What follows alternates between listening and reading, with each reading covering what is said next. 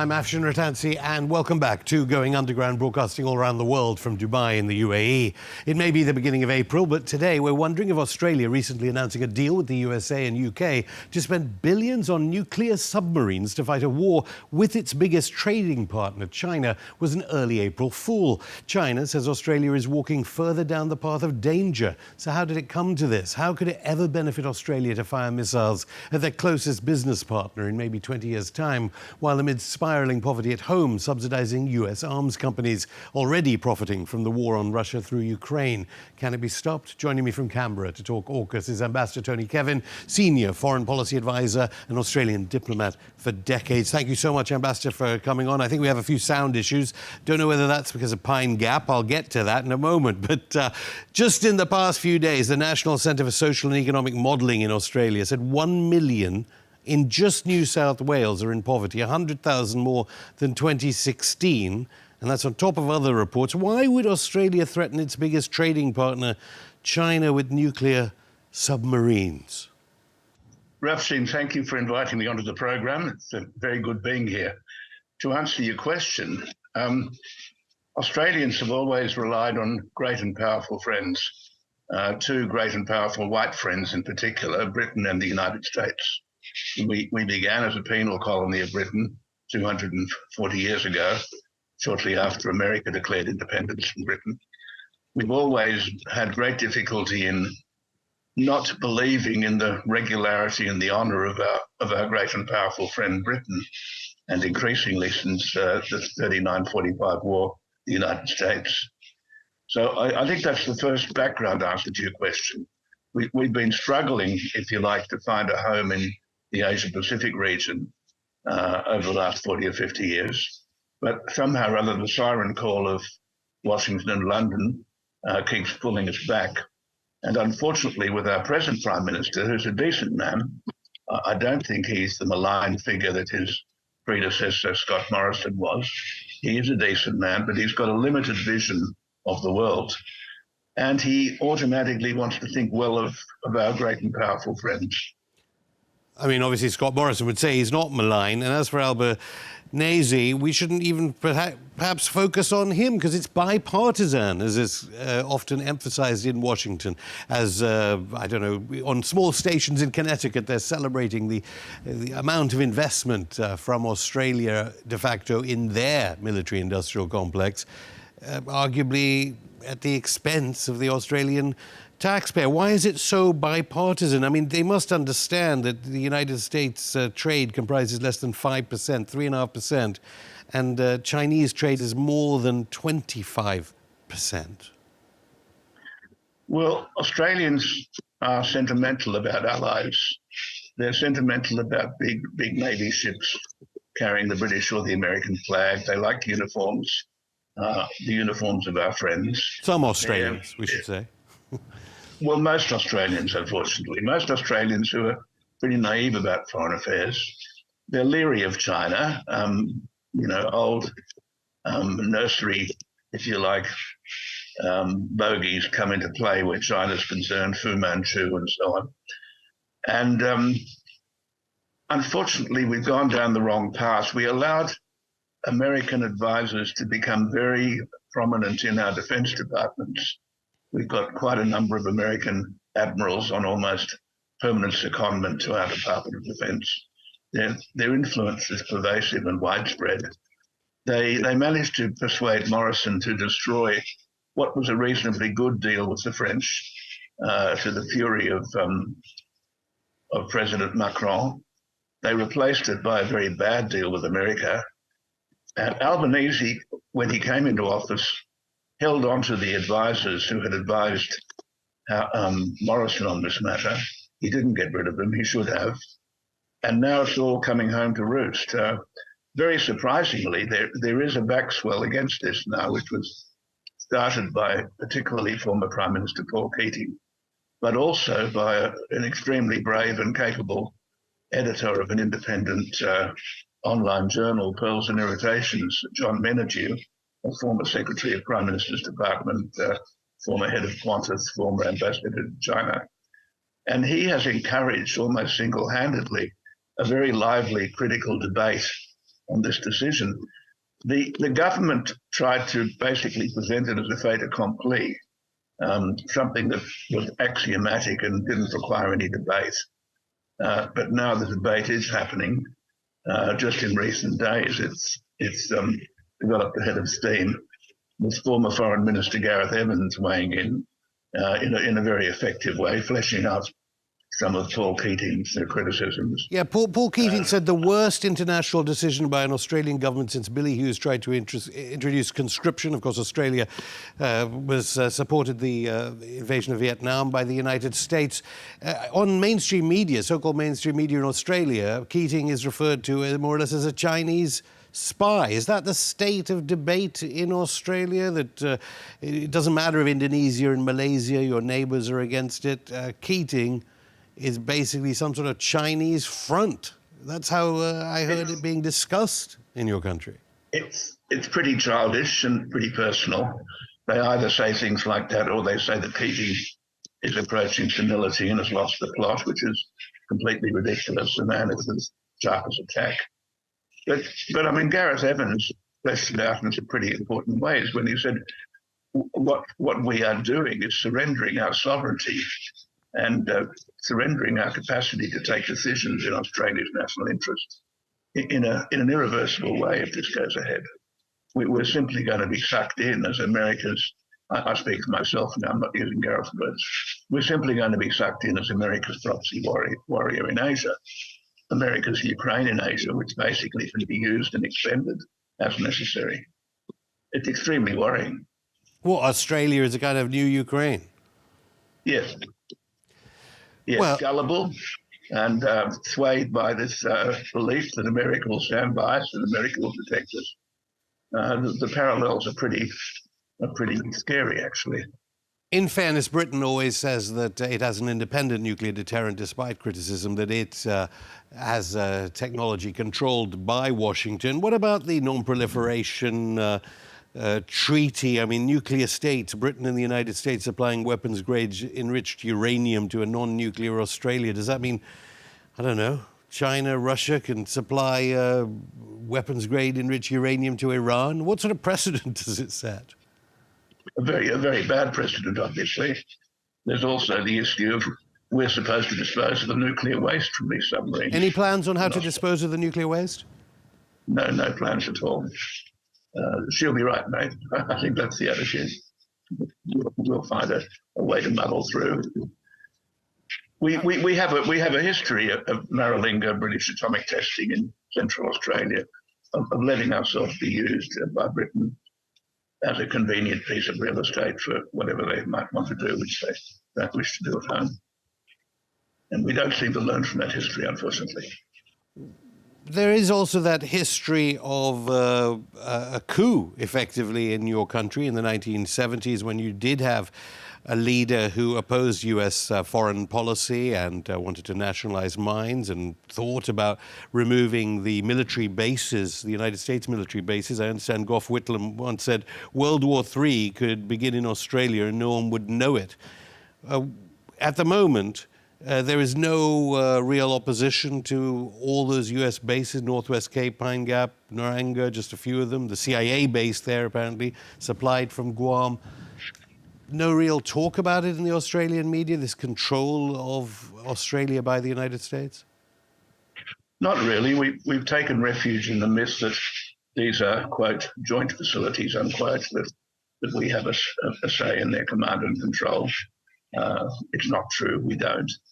And uh, in fact, there was a story that the night before the word went out to remove Whitlam, he had announced to his colleagues a decision to ask America to close down the Pine Gap uh, uh, station near Alice Springs, which played a key role in triangulating and um, and controlling really American American satellite spies in the sky, which uh, were involved in the targeting of nuclear missiles uh, against Russia if uh, World War III ever started.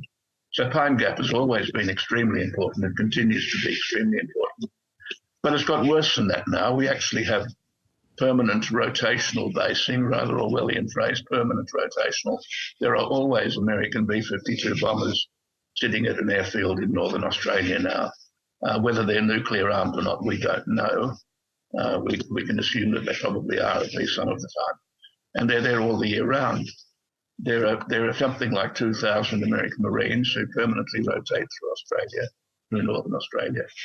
So it's a bit like the boiling frog. It was started by Labour Prime Minister Julia Gillard. But step by step, Australia has become part of the American war making machine in, in, in, in Asia. And this has nothing except remotely to do with the defence of Australia. It's, it's simply about Australia becoming completely locked in to the American attempt to contain China militarily.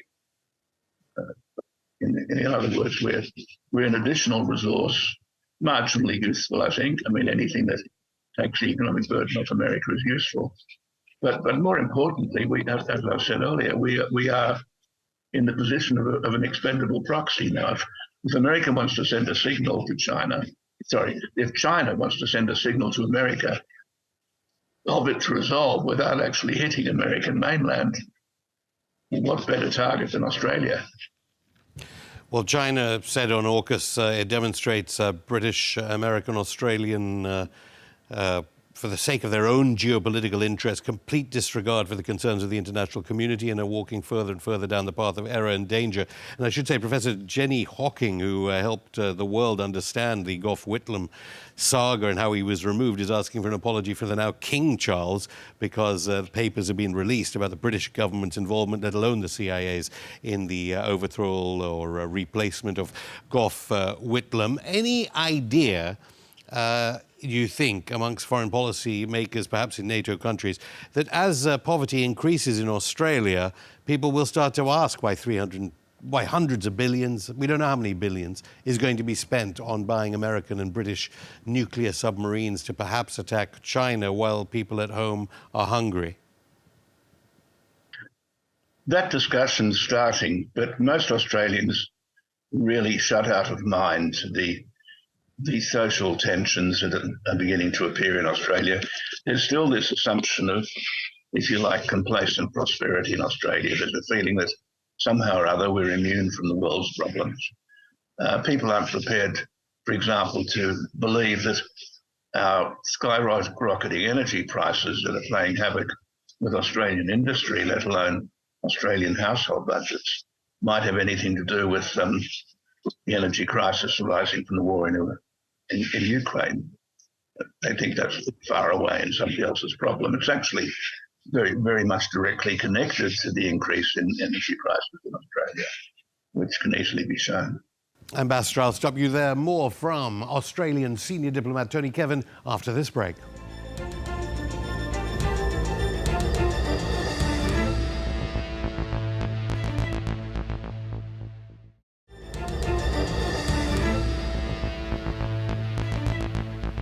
Welcome back to Going Underground. I'm still here with former Australian government advisor and ambassador to Poland and Cambodia, Tony Kevin. You're talking about energy prices. Uh, I mean, the fact that the Americans can threaten Australian politicians if they don't fulfill their obligations to, uh, as vassal state uh, uh status, as it were, uh, what they could threaten an attack like Nord Stream. I mean, you think that Sy Hersh, who's people can watch our interview with him uh, recently after he wrote on his Substack about the eco terror attack by Joe, Joe, Biden. You believe Joe Biden ordered that attack on the Nord Stream? Absolutely, I, I have no doubt whatsoever. Who was it who said it's more dangerous to be an American friend than to be an American enemy? Uh, somebody, somebody famous said it. Um, we, we, we have this disbelief that America could do such things. We've been we're, not, we're brought up on this Hollywood image of you know America, the good, the true, and the beautiful. We we don't really understand how America is going through the most acute um, social and psychological and economic stresses at the moment, and which will continue for some years to come. Um, very, very painful adjustment to no longer being the world's unilateral hegemon. We we want to stay in America's corner for as long as possible. Uh, I'm talking about the generality of Australian public thinking. Uh, we're, we're, we're not a very critical ally, we're a very credulous ally, really. But of course, all this trade is going on with China. A lot of people talking about de-dollarization. Could that be the the move in Australian political circles as they realize that they're having to do more and more trade in uh, Chinese currency rather than U.S. dollars? Is that is that the factor? I think for most people that's fairly technical. As long as we can go on, you know, selling adequate quantities of our of our produce, our mineral and agricultural produce to China, I think there's an assumption that ways will be found around that. It's a very it's a very complacent country. I don't think it's a country that feels under threat from China, not yet anyway. And I think China finds it really puzzling to know how to deal with Australia because, um, as you yourself have said, it's illogical. When, when they are our biggest partner, our biggest economic partner, why, why are we going out of our way to, to antagonize them as we have been doing for a number of years now? Do you think the AUKUS deal will really actually happen, given it's so long term? People talking 20, 30 years' time, and people often, even in the United States, think tanks funded by the Pentagon saying the world will look very different in 20 to 30 years' time if already GDP by purchasing power parity is led by China, and China will be the superpower, and perhaps there will be less bond buying in the United States, and the dollar will be less used around the uh, global South and Shanghai Cooperation Organization countries, let alone BRICS. The the AUKUS, the part of the deal that involves the building of of nuclear submarines that Australia will own and crew is a very long way off, and that may never happen. I think what will happen rather more quickly is the basing of American nuclear submarines in Australia, with maybe some token training programs with a few Australian sailors going on board them for cruises and so forth to learn which way the toilets are on the, on, the submarine, that kind of thing. And but it won't be serious. It, will effectively be an American basing of their nuclear submarines, maybe in Perth, maybe in Darwin, and immediately, of course, making those cities higher on the list of nuclear targets than they would otherwise be. So that part of it could happen quite soon. And of course, the flow of money from Australia to America to build the retrofit things to, to help keep the uh, the American uh, submarines visiting here. Meanwhile, that, that that could happen quite soon. Even though poverty is increasing in Australia, uh, back at back at home, I mean, uh, as regards uh, Ukraine, how is it being reported in Australia? Uh, standard vassal state terms, the Russia suddenly, unprovoked, uh, decided to invade the largest country in Europe? Absolutely. Standard vassal state narrative. Um, perhaps peppered a little bit by the memory of the, uh, the shoot down of MH17, the Malaysian airliner over over the war zone in eastern Ukraine in the first year of. That was the, Russians. We heard on this program, uh, one of the uh, people supporting US policy said. Well, the approved Western narrative is that it was the Russians. Uh, I personally don't believe it. I believe I believe was the Ukrainians shoot down, uh, perhaps intended to cast blame on the Russians. Ukrainians are very good at mounting false narratives uh, intended to blame Russia. I mean, the, the Bucha massacre wasn't a Russian massacre, it was a Ukrainian massacre. The Mariupol theater bombing wasn't a Russian bombing, it was, the, it was an Azov battalion Ukrainian blowing up of a theater in which they had instructed hundreds of local people to, to shelter in the basement with the full intention of blowing up the theater over them and killing them in the basement. Ukrainian regime, the Kiev regime, is ruthless with the lives of its of its Russian-speaking citizens and former citizens because they don't regard them as really Ukrainian. They're, they're, they're the, you know, the Untermenschen of Ukraine. Well, as you know, Zelensky clearly denies that, and all those journalists who declared victory in Libya and Iraq, etc., and their progeny in uh, so-called mainstream media in NATO countries reject all of that. They say it's all uh, Russia's fault. Uh, could China preemptively? I mean, some people in the Communist Party of China attack uh, Xi Jinping and previous leaders for not acting sooner against the necklace of bases that surround China uh, today. Pre- act preempt- could they act preemptively against Australia and try other means to uh, stop uh, in 20 years' time, the threat of uh, nuclear missiles being stationed more permanently and more officially in Australia that are targeting Beijing or Shanghai? If we were extremely foolish and provocative, yes, they could. But I'm hoping that there would be enough common sense in Australia to know the danger signals if we were going down that road.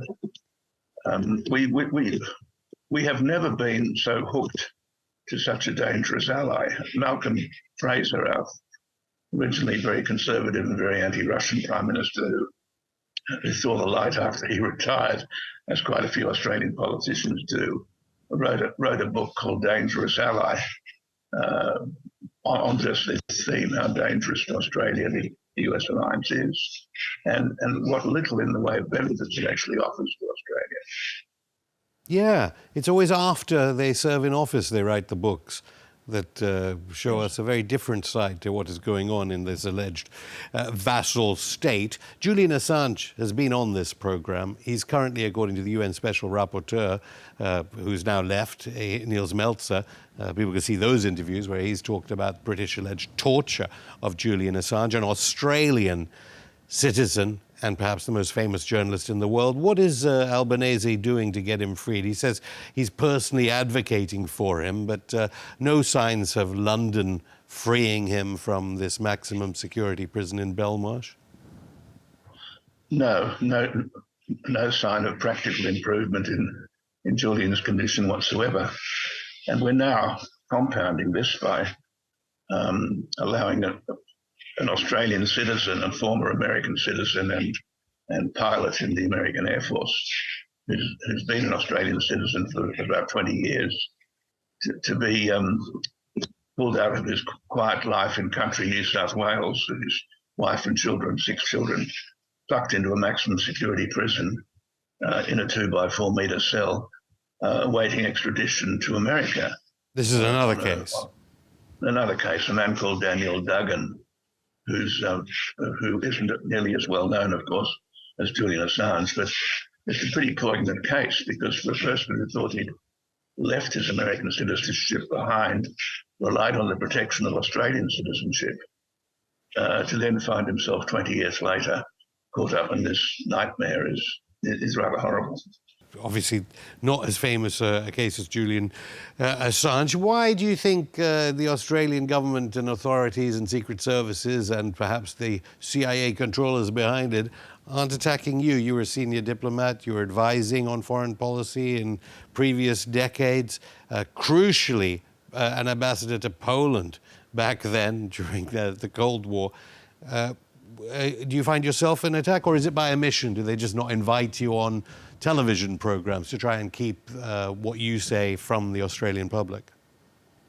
There, there, there, has certainly been an attempt to to make me a non-person, to, to publicly silence my voice in Australia.